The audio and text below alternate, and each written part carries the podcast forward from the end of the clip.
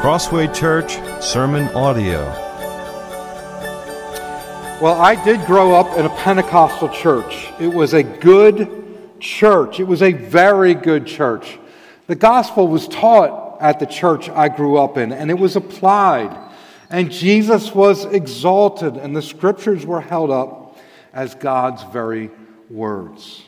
I was blessed. But it's interesting to note how our context affects our interpretation of words and phrases and experiences and life itself. So, for instance, if someone had said the following phrase to me, I would have interpreted it in a particular way. If someone had said to me during those years this phrase, the power of the Spirit, I would have interpreted that in a way that was consistent with the teaching in my context. So I would have interpreted that in my context, which was a Pentecostal church, I would have interpreted the power of the Spirit to mean something like a manifestation of the working of the Holy Spirit that is supernatural or that is spectacular in some way.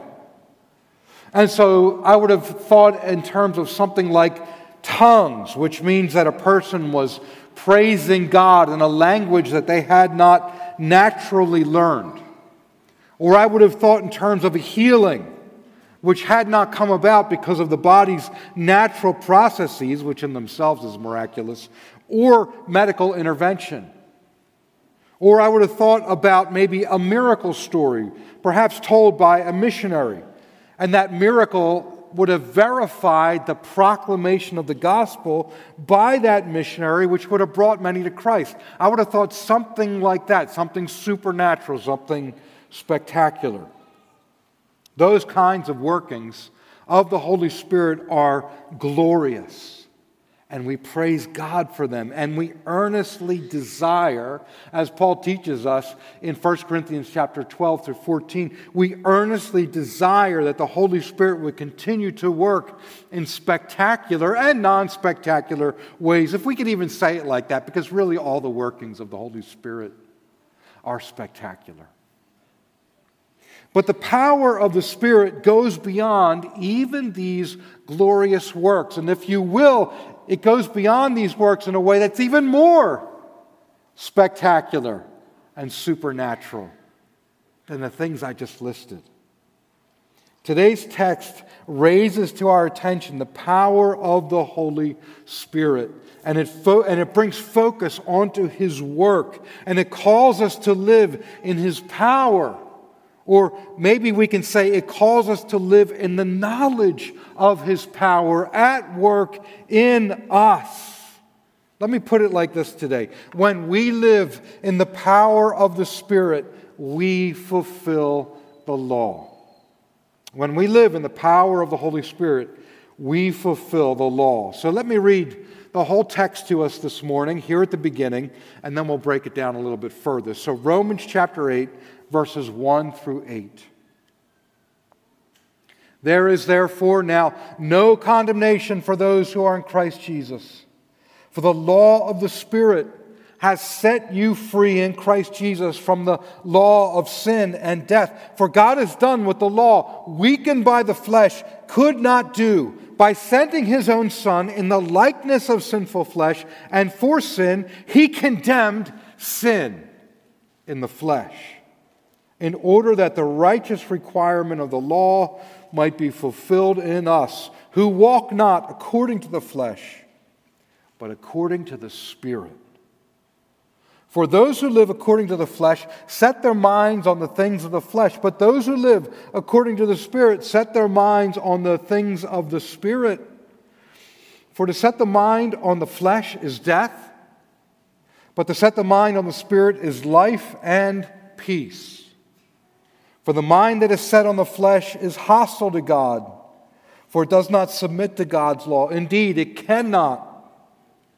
Those who are in the flesh cannot please God. So let's consider our text today in two points. First of all, the law of the Spirit of life. The law of the Spirit of life, verses 2 through 4. And so, what I want to do right here is bring our attention right back to verses 2 to 4. Let me put that up on the screen and read it again for you. Are you ready? Let's focus on these verses. For the law of the Spirit of life has set you free in Christ Jesus from the law of sin and death. For God has done what the law, weakened by the flesh, could not do by sending his own Son in the likeness of sinful flesh and for sin, he condemned sin in the flesh in order that the righteous requirement of the law might be fulfilled in us, who walk not according to the flesh, but according to the Spirit. Now let's go back to our theme for a moment, if I could have that up on the screen. When we live in the power of the Spirit, we fulfill the law. Now, I recognize that this proposition, it may not stir up much enthusiasm or passion in our hearts. And I think that's because we might fail to recognize one of, of these great realities that we have in Christ Jesus, and a, really a great reality of life itself. Let me explain. When you look at this proposition up on the screen, or even the scripture that we've read, you might think to yourself, why would I care so much about the fulfillment of the law? And you might even be wondering, which law are we talking about? And you'll see why I, I raise that as a question. You might be thinking that already from the scripture that we read. For most of us, fulfilling the law of the land really isn't that exciting, is it? It's really more just of a simple necessity like filing our taxes. Even when we get a rebate, as nice as it feels to get a rebate, it should just remind us that that's just a portion, typically, a portion of what we paid. I don't think many of us are filled with passion to pay our taxes and thus fulfill that portion of the law of the land. We just do it. You can think of that with the speed limit, maybe the most mundane of all laws that we're constantly fulfilling is the speed limit. We don't tend to be filled with passion when we fulfill that law, right? In fact, some of us are filled with more passion to break that law than to fill that law. But there's much more to this than what this seems to suggest the idea that we don't feel necessarily enthusiastic or excitement about fulfilling the law of the land. You see, law is not simply a mundane and plain thing, law is one of the greatest. Strongest pointers to something that's far bigger, far greater, far more substantive than the laws that they reflect here or that, that, it, that is reflected here in our laws, in the law of the land. And it's that reality of something far greater that should fill us with awe and joy and excitement and passion.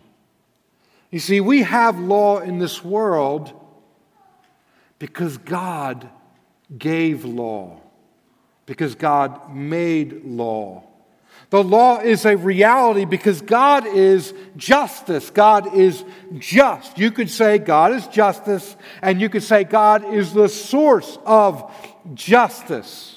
Law is not only there in our lives for order, law is there for morality. Let me give you an example. We all have a very low opinion of drunk drivers. Why? What's the big deal if someone's swerving around a bit or taking too long to stop? They take a bit too long to stop in time. What's the big deal?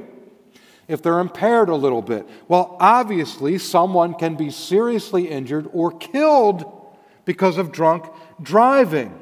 And in those cases, we don't just look at the technical information of swerving over double yellow lines and say, well, that's disorderly. You broke the law. That's the problem here. No, we feel the breach of morality in drunk driving. It's wrong. It's offensive. It's rebellious. It's sinful. Choose your term for a moral breach.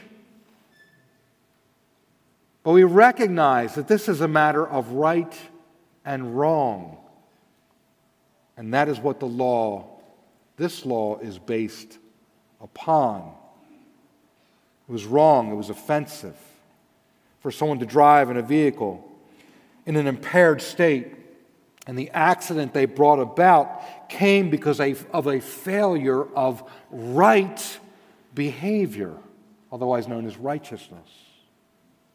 We have law in this world because God is just. We have courts in this world because there is a great court that all other courts are a reflection of, or I should say, a shadow of. They only mimic the great court, and everyone will one day stand before the great bench and the great judge in the great court, which is God's court, and they will give an account of their performance in relation to the justice of God. There are metaphors in the Bible like the church is a body or the church is an army.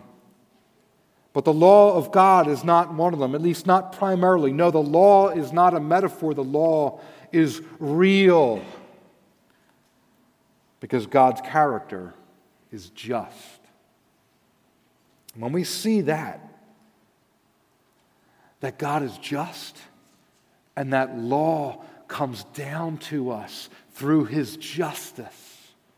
Certainly the Mosaic law, but even the, the laws, any morality that is real on earth, and the laws that are connected with that come to us because of him.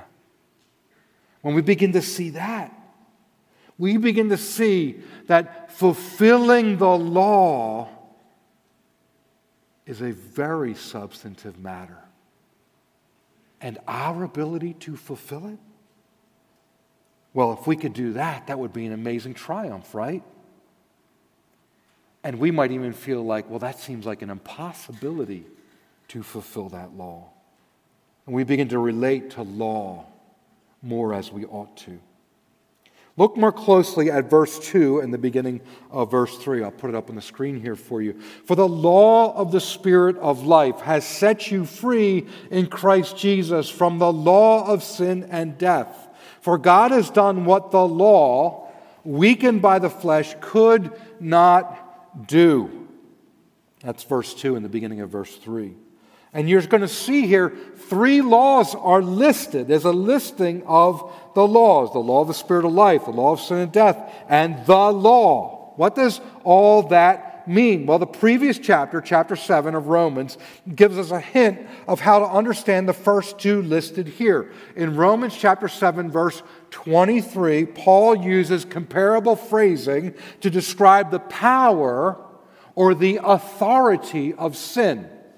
And he talks about the power of sin in sort of the same way he talks about the law of sin and death. And it seems he's using that phrase here, the law of sin and death, in much the same way, meaning the law of sin and death means the power of sin or the authority of sin in a person's life, its ability to control, to direct.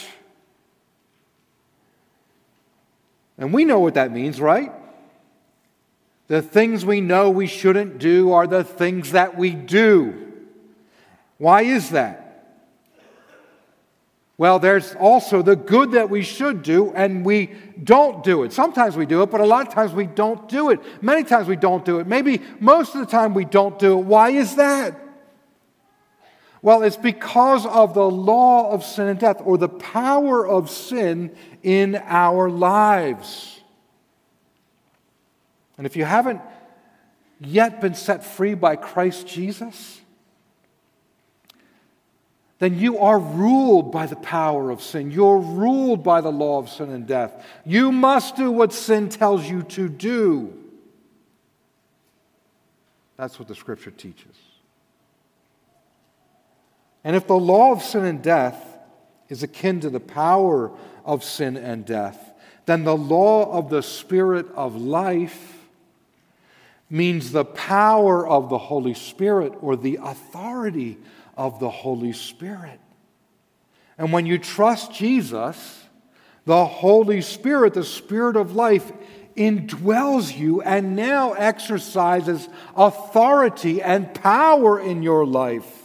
Douglas Moo says it like this listen to this. The Spirit exerts a liberating power through the work of Christ that takes us out of the realm of sin and the spiritual death to which sin inevitably leads. The Spirit exerts a liberating power in the life of the believer, liberating us from the law of sin and death, where sin has the power to basically enslave us and drive us, to now where the Spirit directs us and guides us and drives us. So there's the law of sin and death, there's the law of the Spirit of life, and then there's a third reference up on the screen, it simply says the law. Well, that refers to the Mosaic law, the law that God gave to ancient Israel. And you've heard that expression, knowledge is power, right? You've heard that expression. There's truth to that expression, but it's not as comprehensive as it may seem to promise to be. Have you ever known what you need to do to get better at doing whatever that thing is? Whether getting better means a healthy life, or in academics, or in athletics, or really any skill. I remember getting drill sheets from, the, from my high school basketball coach and, and him telling us if you will do these for a few minutes every day, you will improve, you will grow in these skills. And I had the knowledge, I had the knowledge there in front of me on a piece of paper of what I needed to do. And if I would just do that, I would improve. But I didn't have the will to do it. I did it sometimes but I didn't do it consistently enough. I had knowledge, but I had not the will to improve. That's like the law of God. Here it is. Here's the blueprint to honoring God, to right living. Here's the Torah. Here's what God gives as law to ancient Israel. Here's what it looks like to live right. Here's what it looks like to have the good, the right, the noble. Here it is, it's listed out for you. Here it is, it's written. Here's the manual. This is not the prescription of a well meaning counselor. This isn't just a few points as to how to guide life. This isn't just the words of an experienced coach. This is the law of God given in the Old Covenant. It's the requirements of God for righteousness, for the fulfillment of justice on the earth by his people. God doesn't hide this, he doesn't make it hard to comprehend. Everything in the law, have you ever thought about this? Everything written in the law of Moses is doable. It's doable. Think about it. Things like not making other images. Okay, yeah, I can not carve images to other gods. I can do that, right? How about not murdering? Yeah, I can not kill people or stealing. Yeah, I, I, can, I can refrain from that. Or lying. I can tell the truth. Or things like worshiping God in the, in the prescribed manner, like, like going up to the tabernacle or the temple at the appointed time and offering the appointed sacrifice. Yeah, I can do those things. Why then did Israel fail so miserably over thousands of years to do those things or not do those things? It's all doable, it's all written down, it's all right there. And why do we fail so miserably to live righteously before the just God? As we know, because Jesus revealed it to us. The law isn't simply about the letter of the law. It's about the spirit of the law. It's about its true meaning. It's about the heart of the law. And here's just one example that Jesus gives us in, in the Sermon on the Mount. You have heard that it was said to those of old, You shall not murder, and whoever murders will be liable to judgment. But I say to you that everyone who is angry with his brother will be liable to judgment. You see there God's character? You see there the justice of God, the righteousness of God? You see what it means to love God truly from the heart? His righteous demand is not simply that we do not actually kill one another. but it's actually that we refrain from anger with one another, hatred from one another. The heart of the law is complete love, complete devotion to God. Anything less than that brings an infraction. This is just one example in regard to anger. And so we know we have all broken the law of God. And this is where the fulfillment of the law by the power of the Spirit becomes incredibly exciting. What does the scripture say to us, those who are hopelessly bound by the law of sin and death? It says here, For God has done what the law, weakened by the flesh, could not do. You see, being, being given the manual of righteousness for the glory of God, aka the law, the manual of righteousness, it didn't actually give us the power to be righteous, to fulfill the law, to be pleasing to God, to be acceptable to God, to gain His favor through good works. It was powerless to do it. It could tell us what it looked like, what it should be, but it couldn't give us the will to accomplish it. And so you see, knowledge is good, but knowledge is not power. Power is power, and God has the power. God has done what the law could not do. What our knowledge of the law could not do, God did in His great power. Have you ever done something for a child because they couldn't do it themselves? And yet, in your participation, you were, you were helping them and helping them in, in helping them do it. Actually, they were thinking that they were doing it, or at least to some degree. When my daughters were small children, I'm sure many of you have this exact same memory. And we would go to a playground. Sometimes they wanted to swing on the monkey bars or play on the monkey bars. Now, I remember lifting them up so they could, they could grab the monkey bar and depending on what age they were, I remember holding them there on the monkey bar because if I couldn't let them go, they would just fall. And then I remember simulating them swinging so that they could reach the next bar and the next bar. And essentially, I, it was my power putting them on the monkey bars, moving them across the monkey bars, keeping them on the monkey bars. And yet, they loved it as if they were doing it themselves. The child couldn't reach the bar. They couldn't hold himself on the bar. They couldn't reach the next bar. But by the power of the parent, they accomplish, they experience all of the above. This is not dissimilar to us, except that the deficiency for us is not about our physicality, but our morality.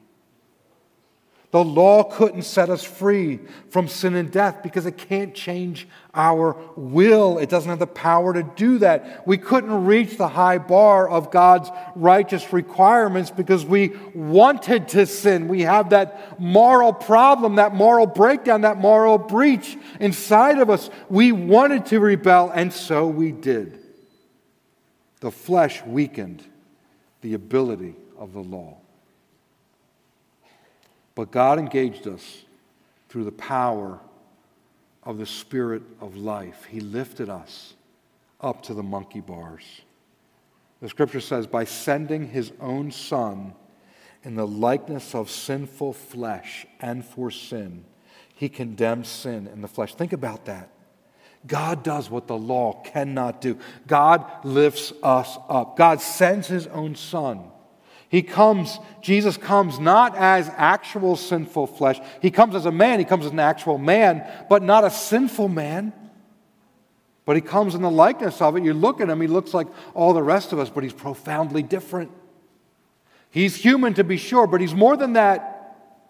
He's sinless human. He does not bear the penalty of sin. He doesn't have the principle of indwelling sin. He's not broken morally like we are but He comes as we are. That alone is condemnation of sin. The fact that when God becomes man, He comes in sinless fashion. It immediately says to us, Your sin is not natural, it's not normal, it's not right, it's an aberration, it's wrong, it needs to change, it needs to be dealt with. See, we all know this inside. And Jesus comes in the flesh, but not sinful flesh. He comes for sin. In other words, he's going to deal with sin. Look at this phrase. Look at this glorious phrase up there. He condemned sin in the flesh. Remember, remember verse 1? We talked about it last week. There is therefore now no condemnation for those who are in Christ Jesus. Yes, amen. But there is condemnation for something. There's no condemnation for those in Christ Jesus, but it requires that something be condemned. Do you see that there? Sin in our bodies is condemned. Sin stands before God's great court and receives the death sentence. Our condemnation is canceled.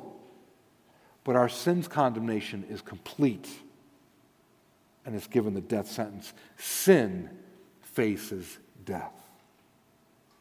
It is the power of the Holy Spirit that has accomplished this in us, in everyone who trusts Christ Jesus. This whole thing has happened in you.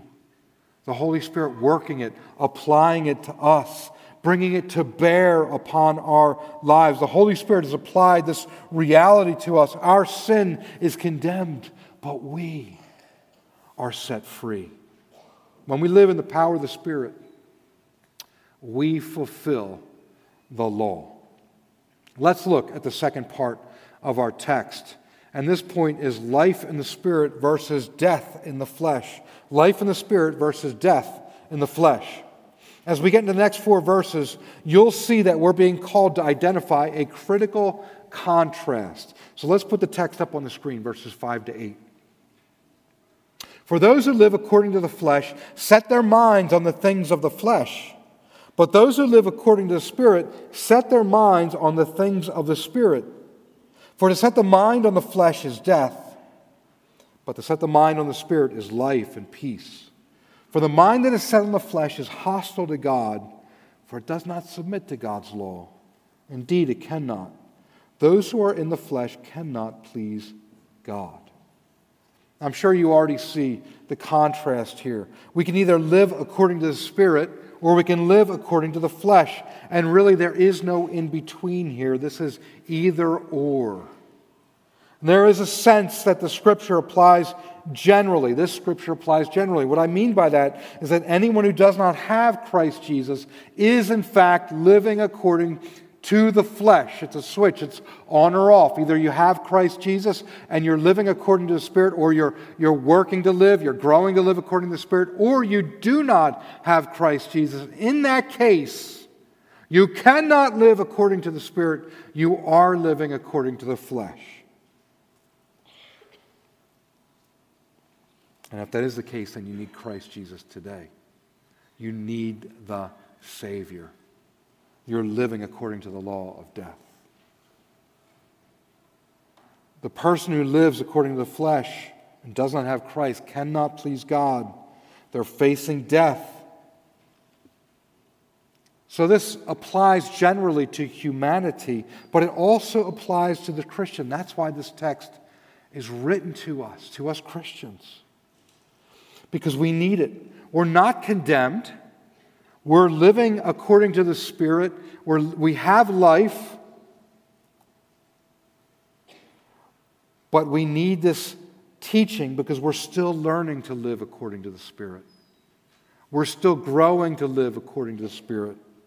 And we still have the temptation to live according to the flesh. That's why this is written to Christians. And it serves us to have this clear call, this clear warning. So let's look more closely at the contrast that's happening here. First of all, you might notice that word flesh that's used a few times in just our portion here, verses 5 to 8, but also used in Romans and other places in the scriptures. First of, first of all, flesh has a range of meanings. Sometimes the word flesh is used to speak of sinful passions. Other times, the word flesh is used to speak of humanity in general, like the idea that uh, his spirit will be poured out on all flesh.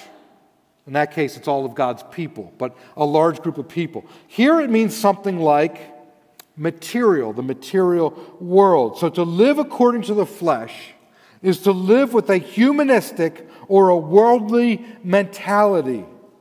In other words, it's like seeing life through a very narrow lens, that narrow lens being a materialistic lens. Do you remember as a child taking the cardboard roll after the paper towels are all used? You take that little roll and you, you look through it and you pretend that it's a telescope, probably pretending it's a pirate's looking glass, right? And that's sort of like living according to the flesh. It's this narrow view, and you can only see, you close your one eye, you can only see what's coming through that little circle. And you interpret life through that, and you make your focus that, and you make the goals of your life only what you can see through that materialistic lens. That's what it means to live according to the flesh. It's that narrow view that interprets life through a material or a worldly or a fleshly view only. What we have to understand is that when we approach life like this, when you and I approach life in this way, when we forget all that God has done, when we're not passionate about, about living in the Spirit or the power of the Holy Spirit and what He's done in us to fulfill the law in us, when we live according to a material or a fleshly view only, what we have to understand is that we set ourselves up for the fruits of death. The fruits of death. So, sorrows, selfish ambitions, blind ambitions, blindness to our ambitions, blindness to our own ways, deafness to the words of God, dullness to the work of the Spirit, anxieties and fears, enslavements to spirituality, and, and probably physically unhealthy, or excuse me, uh, enslavement to spiritually unhealthy patterns and probably physically unhealthy patterns. And we lead ourselves through this way to a lack of peace with God when our condemnation's already been canceled and the reality is in the great court. The sin in us has been condemned and separated from us and cast away. Yet we live with those impulses and feelings and those, those weights. It's the way of death. When you and I approach life with goals that are materialistic, that are fleshly, that are focused solely on this world, when, the, when those concerns take the priority, what we will eat, what we will wear, what we will do, where we will go next, what's going to happen after this, when, when that's all our focus, we, we give ourselves to the effects of death, the sorrows of death. Living by the Spirit, conversely, is to live with an eye and a mind or the will toward the things of the Spirit. And that's an interesting phrase, right? That the things of the Spirit. It means what uh, it means what you probably think it means the things of God, the life that God wants us to live, living with a love for God first, putting God's concerns above our concerns, saying to God, Not my will, but your will be done. Living in that way, living righteously, we can describe it in these ways and many other ways. The things of the Spirit are these things. All that the Scriptures teach us, all that the gospel has accomplished in us, all that our Lord Jesus calls us to. And notice that living according to the Spirit brings, instead of death, it brings life and it brings peace. That peace is referring to reconciliation with God. If one is reconciled with God, our Maker, then everything else is reconciled as well. Everything else is reconciled as well. And then we have peace. You see, when we make our lives about God, we enjoy the fruits of what life is truly all about, why God gave it to us in the first place, and why He redeemed us. Notice an important point here. Notice an important point. We're not given a list here in Romans. It's not because Paul is incapable of listing out uh, specific things that would be living in the flesh and specific things that would be living in the spirit. There are other places in Scripture where he does do that to some degree. There are other places in Scripture where other writers do that. But even then, the Scriptures are never really about a list of those kinds of things. So notice that we're not given a list of what things are of the flesh versus what things are of the Spirit here. And isn't that interesting? We're not told, for instance, this recreation, you can enjoy it and delight in it and, and just go for it. But this recreation is too far. That's the recreation of the flesh.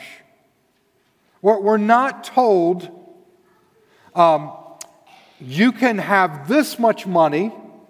That would be okay with the, and consistent with the life of the Spirit, but, you, but any more than that is the life of the flesh. We're not, we're not told that. And there's, there's many things we can kind of bring into this. And I think sometimes we may want those lists so that we can know how close we can get to the edge, how far we can push it. How do I know when I've crossed over from you know, the life of the Spirit and into the life of the flesh? I don't want to do that, so I'll just, I need a nice, neat list with a nice line there. And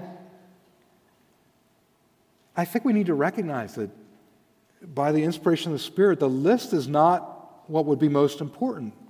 The affections are, the inclinations are, the heart is. This is what the scriptures mean when it says that Gentiles who do not have the law do by the Spirit the works of the law. It doesn't mean that they don't eat pork, it means that they love God. And it shows in many of the decisions and choices of their lives.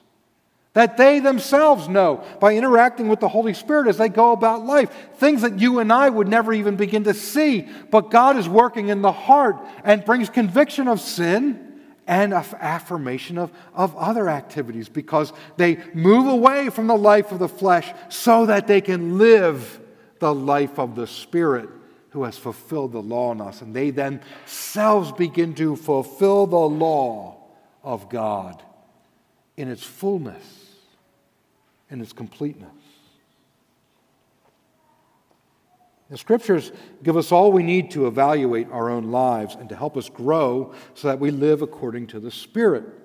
I do find Galatians 5 to be extremely helpful here. And I think if you can remember Galatians 5, if you can bring it into focus more and more, if you can meditate on it, if you can make it part of your life, you will grow to live according to the Spirit. And you're going to see lists here, but they're not meant to be this comprehensive technical list. And there's some specificity, but there's not complete specificity. And it can greatly help us to understand the life of the flesh versus the life of the spirit. So take a look here at Galatians chapter 5. I believe I'm starting in verse 19 or 16 or 19, somewhere around there. Now, the works of the flesh are evident sexual immorality, impurity, sensuality, idolatry, sorcery, enmity, strife, jealousy, fits of anger, rivalries, dissensions, divisions envy, drunkenness, orgies, and things like these. Notice that.